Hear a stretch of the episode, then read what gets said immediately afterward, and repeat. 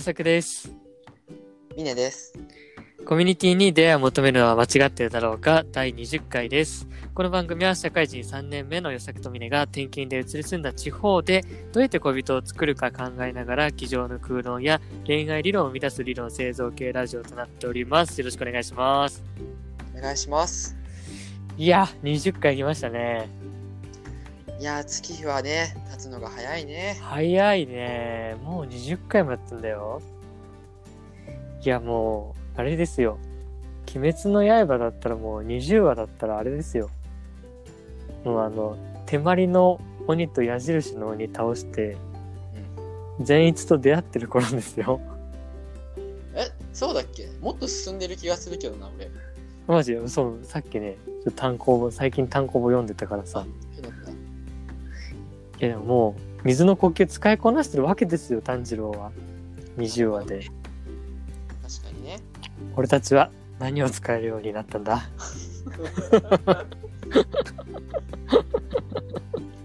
まあでも、なんか、成長ってよりかは、うん。あるものを出すって感じだから、もはや出すことがなくなってるっていう。なるほどね。いや、成長しなきゃな、俺も、たちもな、炭治郎みたいに確かにね。頑張っていこう。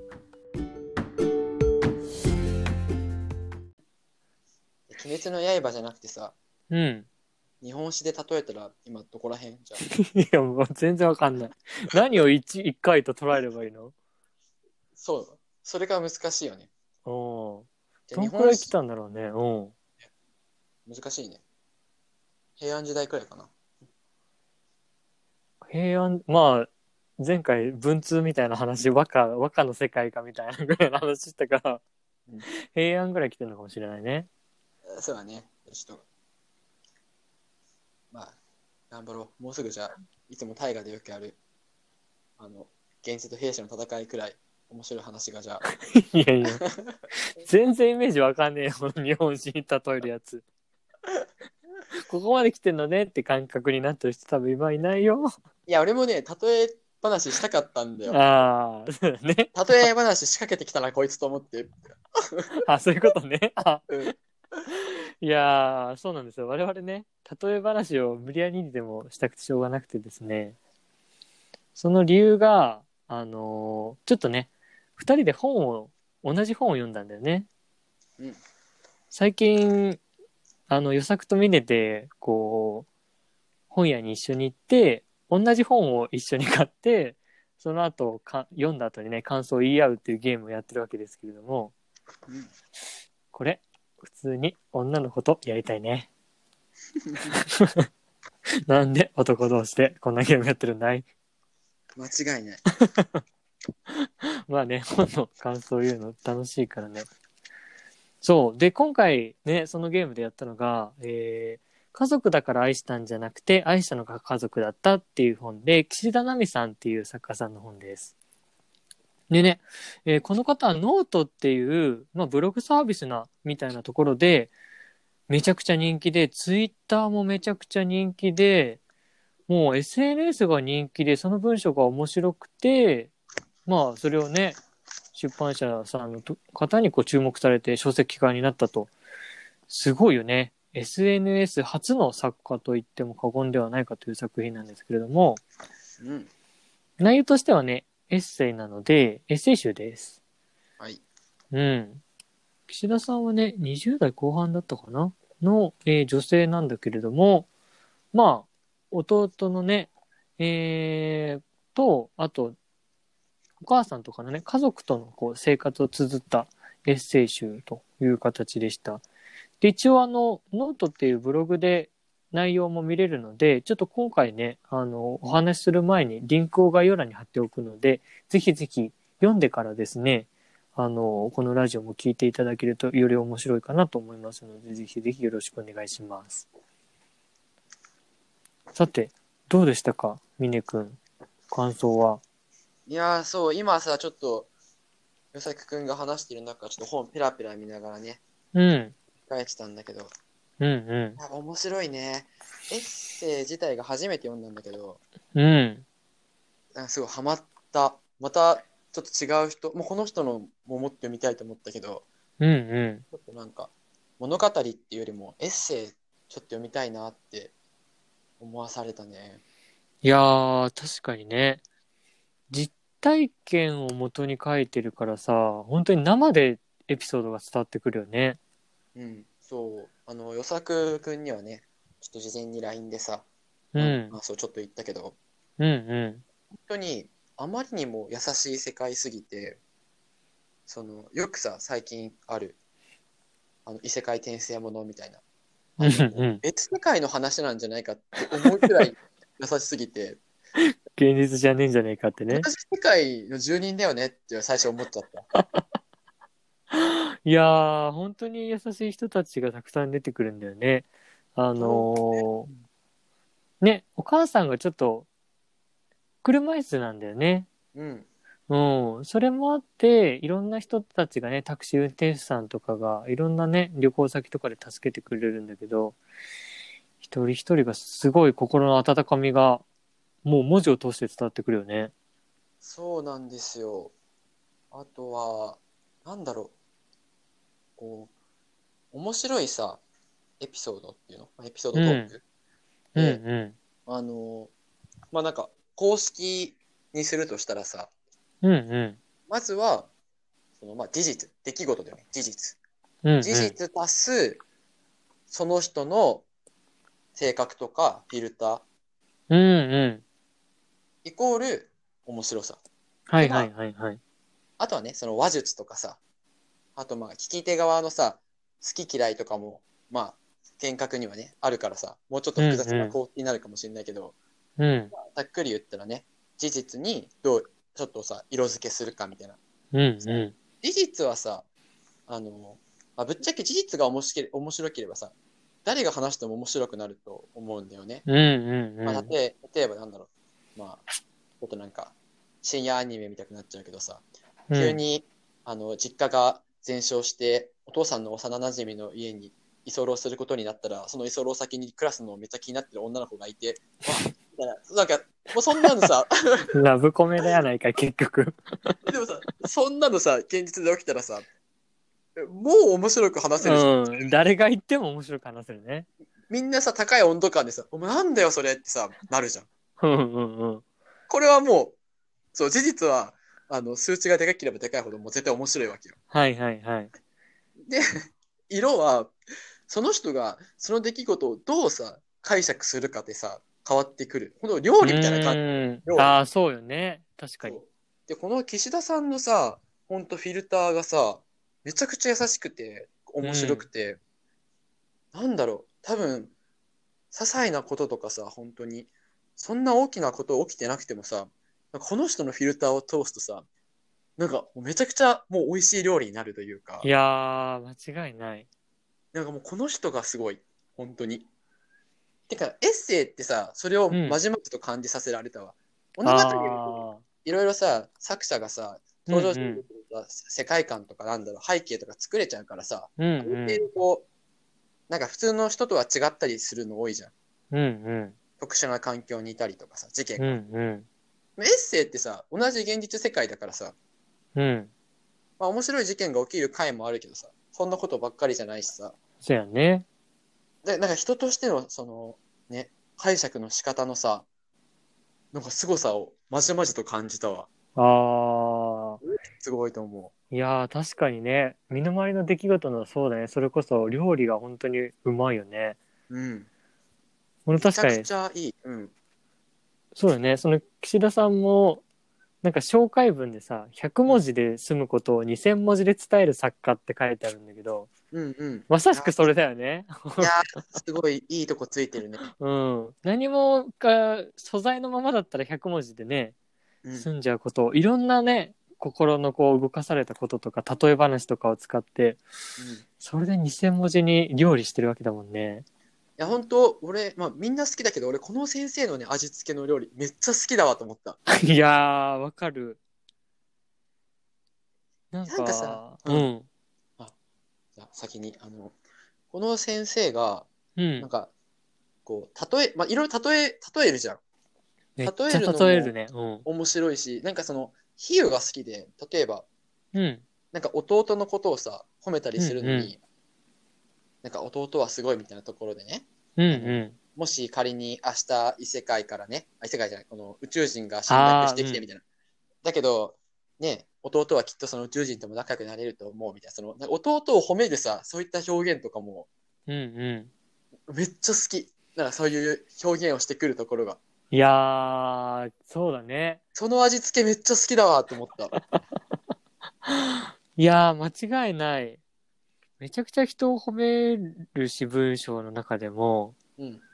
まあ思いつかないよね。宇宙人が来た時に、うんみんなはパニックになるのに、弟だったら誰よりも早く彼らと共存できるみたいなね。差別をしないでみんなこう当たり前に受け入れるみたいな。うん。確かにめちゃくちゃ、そんな表現って普通思いつかないもんね。いや、めっちゃいいよね。うん。なんかその優しさを伝えるのにさ、その表現をしてくるところがね、すごい好きだし。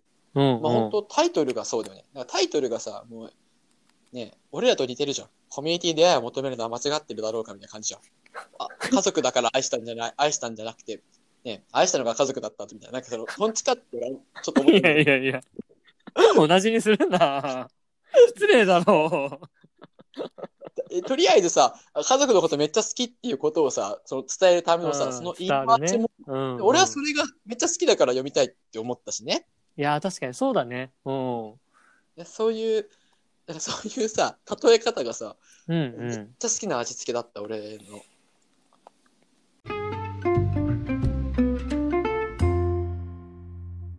今日ね、使っちゃったわ、この先生のね、例え。一個パクった。ん。どんな風に使ったの？え、なんかね、先輩と一緒に今日帰り道かぶって、うんうん。そうちょっと遅くまで2人で仕事してたから、うん。その、まあ、峰君も、その、なんだろうな、頑張っ頑張ってるねというかさ、なんか、前より頼もしくなったね的な、ちょっとなんかそういう言葉言ってもらって、おおちょっと褒めてくれたね、先輩が。そうそうそうそう。で、いやーでもそんなことないですよ、みたいな。全然、なんかその、新入社員の時から自分も変わってないです、みたいな。うん、うん。どれくらい変わってないかと言ったら、ドラクエの始まりの村にいる、なんか、どうたらこうたらです、みたいな。その、この本に書いてあったの、そういう、その、よあの、比喩が。ああ、あったね。もう私はまだヒノキの棒を持って、あそうそうそうそう、あすごい。最初の村から、をぐるぐるしてるだけの存在なんですみたいな例えがあったね。早速使わせていただきましたわ。先輩どんな反応してたの？先輩はね、うん。笑ってはなかったね。笑ってなかったの。結そんなこと構ないよ微妙な雰囲気を。だからそのね、お俺が、言い方がね、多分ちょっとね、確かに。多分あの、真顔で言ったんだろうな、峰君のことだから。飛んでる感じに聞こえちゃったのかもしれないけど、これからも使っていきたいと思って、いろいろ。いやー、例えば魅力的だよね。いやー、それで俺の、なんか、一個すごい好きなエピソードがあって、うん。この岸田さんが学生の頃かにあの大学生時代にビールの売り子のバイトをしてたっていうエピソードがめっちゃ好きだったのね。うんうん。そう。で、そのビールの売り子を憧れのね、こうめっちゃね、元気にこう、ね、朝日スーパードライいかがですか？みたいな、うん。めちゃくちゃ可愛いビールのあ売り子に憧れてたのに、いざバイト入ったら、めちゃくちゃ地味な制服着させられて、ホットコーヒー揺らされるっていううん。話がめっちゃ好きで、うん。でね、まあいろいろめっちゃ苦労してさ、もうめっちゃ夏の暑い球場でさ、うん。もうホットコーヒーなんて売れるわけないのにさ、めちゃくちゃ頑張って、こうね、掲示板で宣伝したりだとかさ、おじいちゃんおばあちゃんとかに営業してさ、もう頑張ってホットコーヒー売ってくっていう話が、まあ、あったんですよと。うん。で、俺これめっちゃ好きでさ、でなんで好きかっていうと、一番最後、まあ、オチを言ってしまうとね、まあ、ちょっとぜひ、これも、リンク先に、え概要欄にリンク載せるので、今読んでからっていうところを読んでいるとくれたら嬉しいんですけど、最後にね、もうめっちゃ、もう歴代のさ、ホットコーヒー売り上げナンバーワンになって、うん。で、次はもうビールに昇格するだろうってなった時に、うんこうバイト先の社員さんがね、岸田さん、次はもう風船売ってよみたいな。ずっと風船みたいな。岸田さんの売り方ならいろいろいけるっしょみたいなさ、うんまあ、ビール売らせてくれなくてさ、こっちとんちでやってんじゃねえバカ野郎みたいなオチで終わるじゃないですか。うん。これがもうね、俺の一番好きな型。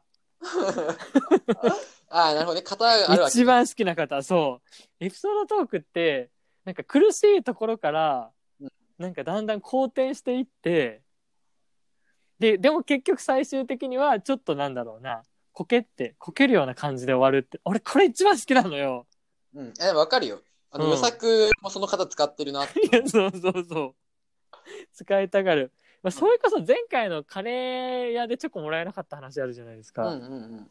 あまあ、あれはちょっとねまあちょっとねまだ磨きが足りないけど磨きが足りないってなんだって話だけどうん。まあうーんチョコもらえるんじゃないかっつってそわそわしてでも頑張って常連ポイントみたいなのをアピールして頑張ったけど結局チョコもらえなかったっていうもうなんか最終的に下に降りてあははみたいなね、うん。この方もう大好きなんですね。大好物だわ。なるほどね。うん。いや、でもね、うん。読んでて思ったけどね、うん。あの、与作くんにね、なんだろう、通じるものがあるというか、与作くんのね、あの、転職は、こういう仕事なんじゃないかなって思う。こういうエピソードトークをひたすら書くみたいなあ、でも、本当同じ流派だと思うな。そう、いやーそう、なんか、与作くんがさ、俺とあともう一人さ、仲いい友達の3人でさ、うんうん部活中とかこう、LINE でよくさ、話してたじうゃん。んうん部活の出来事あったみたいな。でも、佐伯くんが本当、その日あったこととかをさ、面白おかしくこう、ね、本当配信してくれてたじゃん。そうだね予作のメルマガって言って3人のグループ LINE で、うんまあ、あの時ねみんな就活してたからねうん。就活で面接で大失敗した出来事とかを面白おかしく綴ってた時があったねうん。やっぱりでも、佐伯くんは、面白いね。やっぱその、なん、なんだろうな。うん。この先生と似てる面白さがあると思うけどね。ああいや確か俺が一番書きたい文章だなって思った、うん。似てるところがあうん。このこの方やっていう この方を得得したいってめちゃくちゃ思ったこ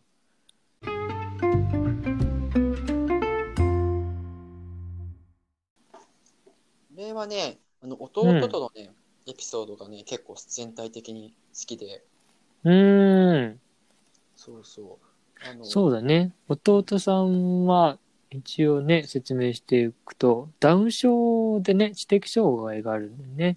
うん。うん。で、どの辺のエピソードが。うん。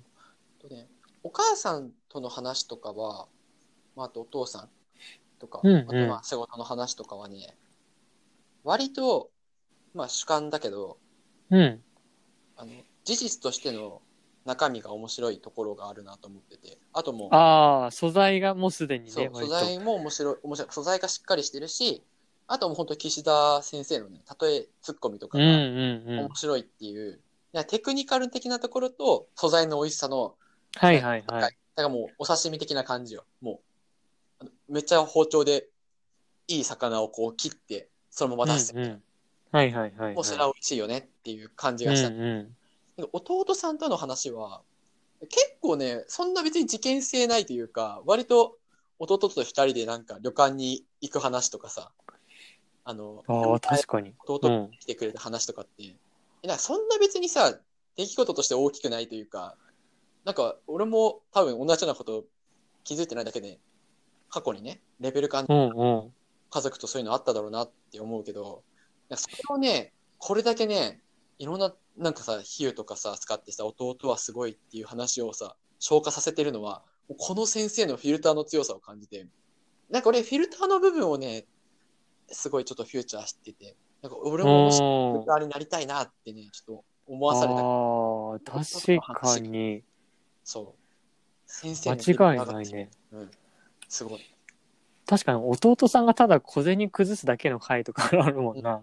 え、でもさ、それを、すごいいい話にさ、消化させてめっるのは、ちゃいい話。うんえ、これはさ、だからさ、そ本当方程式よ。この事実に対して、じゃあこの、なんだろう、文章力、同じ文章力があったけど、最後そのフィルターの部分に予作と峰が入ったら、もうこの物語終わるじゃん。あの、いや、まあその、そう今ねこれほど、これほどの数値出せないじゃん。出せない。うんこのの人間力っていう意味で、なんか俺も、もっと大きくなれたらなって思った。いやーでも確かに何でもないような出来事をさ、うんめちゃくちゃ心を揺さぶったりだとか面白おかしく思えることってすっげえ重要だなってめっちゃ思うよね。いや、本当にすごい。うん。いやでもなんかそれで言うとでもなんかポッドキャストをさ始めてさ、うんうんなんかなんだろうアウトプット先っていうか出力先が見つかったじゃん。うんうんうん。だから結構でも逆になんだろうなネタないかなって思うようにはなったかな。ああ、なるほどね。それこそ多分やってなくてカレー屋でチョコもらえなくてもあチョコもらえなかったわっつってうんうんうんうん、終わってたと思うけどこれポッドキャストで話そうって思ったらいろいろなんかさうん見えてきて、これなんかよくわかんないけどめっちゃ面白いやんみたいななるほどね。そうそうそうそう感じになったからまうんあ岸田先生ほどのフィルターにはもう全く及ばないけどもうん。こう出口をね作るとちょっとこうフィルターが活性化されるっていうのはあるね。確かにね。うんうん。その通りだわ。いやーでもいやーそれってすごい大事だよな。まあポッドキャストじゃなくてもさ、うん。まあ、俺普通に普段ミネ君にさあー会ったことすまあ楽しいこととかさうん。いや今日これしんどかったなっていうのはミネ君にこれ話そうとかってなるわけじゃないですか、うん。逆に恋人がいたらさなんか美味しいものを食べたりだとかさうん。なんか綺麗な景色見てさあこれあの子にも食べさせてあげたいなとかあの子にも見せてあげたいなって思うそれが恋ですよみたいな話もあるけどさうん。ごめんちょっと待って俺何の話してるか よくわからなくなってきたわなんで恋の話してるんだ？例えて、例えて。もうえちょっと待って例えようとしてたのかな？うん。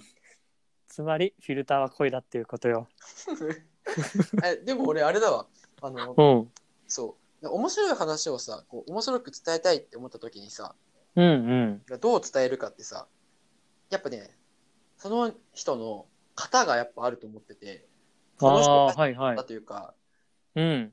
やっぱりさ、あの、炭治郎もさ、あの水の呼吸をさ、最初学ぼうとしてさ、覚えてるけど、はいはい。うんうん。もう物語始まるとさ、水の呼吸合ってないって言ってさ、他の呼吸を覚えたりさ、はいはいはい。うんうん。結構それ大事だなと思って、その、なるほどね。だからこの、なんだろうな。与作くんの方は、本当にもう岸田先生が多分、あの、究極進化系だと思うから、いや間違いない先生を、そ頭やもんこの人うそう。そうそうそう。俺この岸田先生のつぐ子になるわそう。えだし、えなんか、俺は、なんだろうな。自分の色を出そうと思ったら、やっぱりこの本のうんうん広く伝えるのに、いや、本当異世界転生ものかと思ったわ、みたいな例えをするのが、きっと俺らしさなのかなって俺は思ってこれを選んだんだ。その、はいはいはいはいはいね、そう、だからなんか自分がね、どの方かなってさ、思って、まあいろんな面白さがあるけどさ、うんうんその方を意識して、え俺もうまく言えないわ。何の呼吸がいいのかでもね、なんか、とかね、ちょっと俺意識し意識しちゃったわ。どういう、どういうああ確かに。出るんだろう自分にみたいな。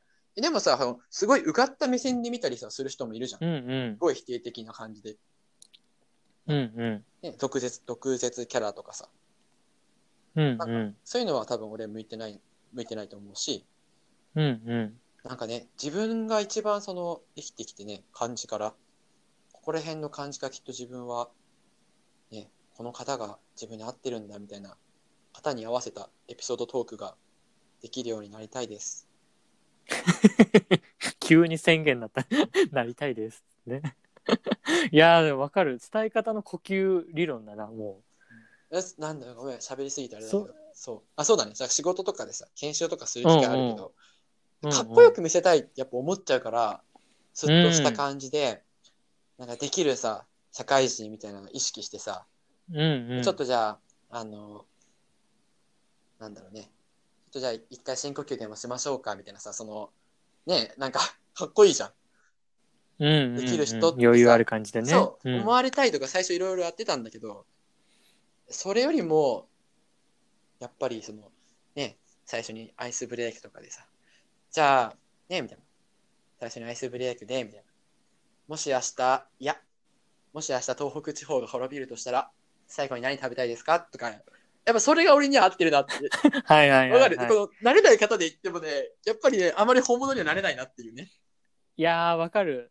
あー俺も、まあちょっと、峰君とはに話す内容にかぶっちゃうけど、うん確かにそれこそプレゼンの冒頭とかでさ、うん。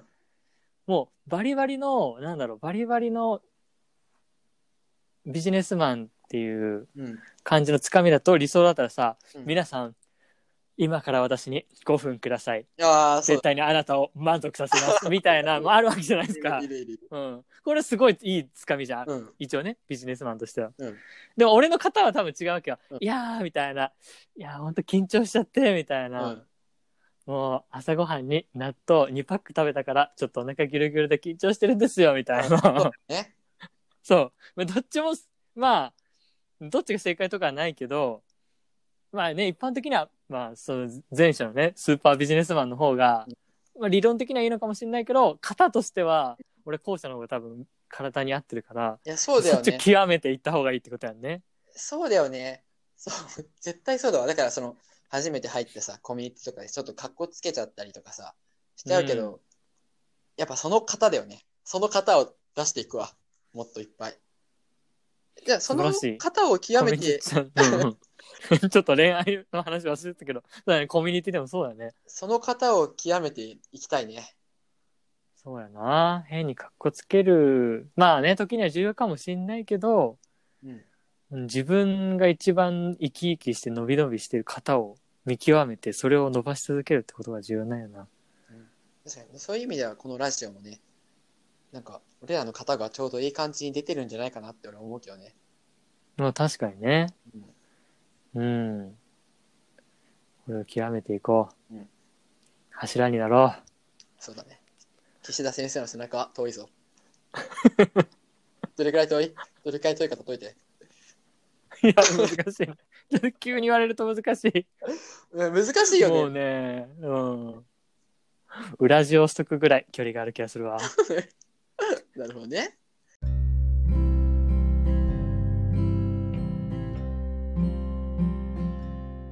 じゃあ次回は、とびっきりのエピソードトークをお互い持っていこうか。じゃあ、いや、宿題だな。勝負だ、勝負。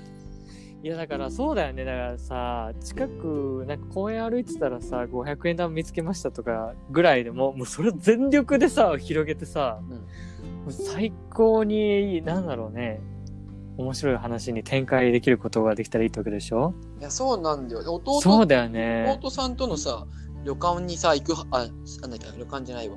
両替の話とかさ、すごい複合技でさ、まあ、要約すると弟が両替してきて、すごいっていう話なんだけどさ、両産替業で終わるするまでに、まずなんか社会人になって自分が全然ダメダメでみたいな、当たり前のことができないっていう、なんか過去から話バッてもう。で、始まったら、なんか弟の凄さを宇宙人が攻めてきたらどうたらこうたらって比喩使って、でもすごいいろんなところから持ってきてるわけよ、話を。もうかき集めてる。かき集めてるかもしれないけど、間違いないね500円玉見つけた話をもう3年前とか4年前の過去から話こうやって持ってきて、例え話入れて面白くして、だって出すっていうね。確かに。で500円玉見つけた。あって500円玉見ただけでもうん。初めて500円玉を見たのはいつだっただろうか。そうだよね。そういうこと。そういえば小学生2年生の時のお年玉が500円だったみたいな感じでさあのそういうことよ。時何を買ったっけみたいなうん。ぐらいまで遡ったりしていろいろこうねそうだよね、うん。行くってことだな。確かにな、なんか起きたベースでさ、話そうってさ、思ってたけどさ、うん。あの事実の部分の数字をさ、先に持ってくるんじゃなくて、もう決まっうんた日にちまでにさ、1個用意するってなったらさ、うん、うんフィルターの部分で勝負ししなきゃいけないじゃん。あと話術というか、いや間違いない。トレーニングとしてはいいよね。うん。よし。ということで次回からエピソードトーク 強化月間のバトル修行だわ。バトルロー。俺たちの修行が始まる。オッケ 柱までの道は1万歩あるけどまずは一歩踏み出そうー。そういうことね。うん。はい、というところで、まあ今日ちょっとね、異質な回だったんですけれども、まあ、一応一個、一個理論生まれたか？伝え方の呼吸理論だな。人に何かを伝えるときは、うん自分に合った型を見つけて。その呼吸を身につけるっていうことが重要ってことですね。いや間違いないね。はい、というところで、まあ、ぜひね、えー、概要欄から岸田さんのね、えーブログも読んでいただければなというふうに思います。はい。はい。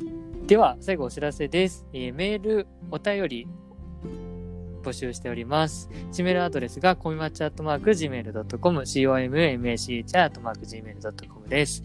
概要欄の Google フォームからでもお便り送れますので、ぜひぜひ送ってみてください。